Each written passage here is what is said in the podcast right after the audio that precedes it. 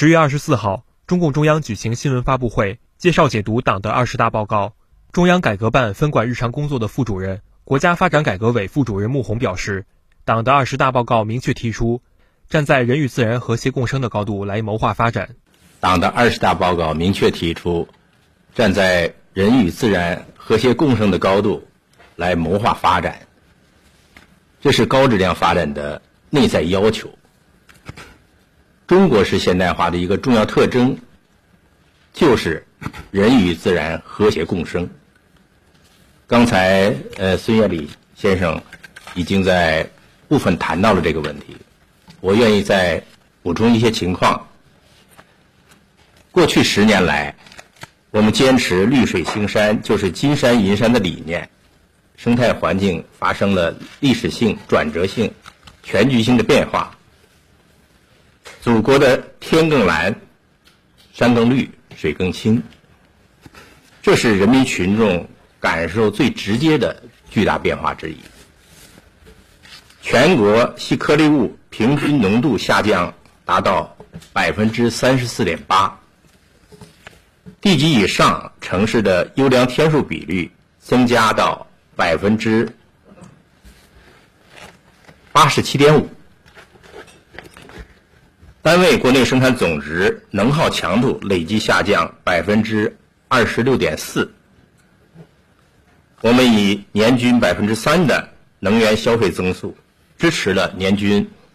百分之六点六的经济增长。万元工业增加值用水量下降百分之五十五，主要资源产出率提升百分之五十八。可以说，绿色转型的成效十分显著。国土空间规划进一步优化。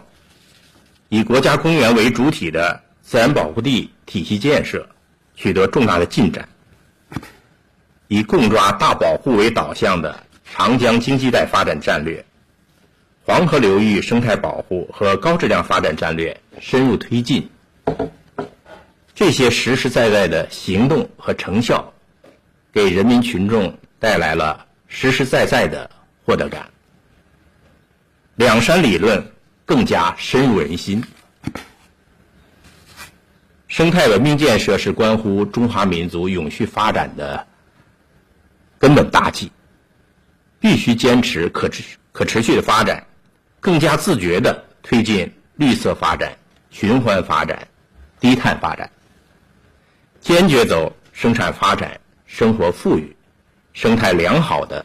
文明发展之路。党的二十大报告对此也做出了系统的部署：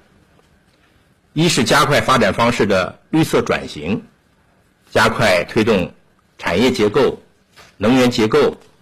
交通运输结构等优化调整，实施全面的节约战略，倡导绿色消费，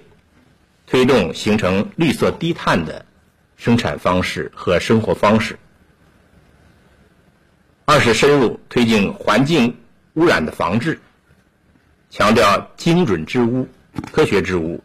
依法治污，持续深入开展蓝天碧水净土保卫战，推进城乡人居环境不断的改善，健全现代环境治理体系。三是提升生态系统多样性、稳定性、持续性。加快重要生态系统的保护和修复，实施生物多样性保护重大工程。四是积极稳妥推进碳达峰、碳中和，协同推进降碳、减污、扩绿、增长，完善能源消费总量和强度的调控，重点控制化石能源消费，逐步转向。碳排放总量和强度双控制度，积极参与应对气候变化的全球治理，实现人与自然和谐共生，既是中国人民的课题，也是全人类面临的课题。我们会集中力量做好自己的事情，也需要国际社会共同努力。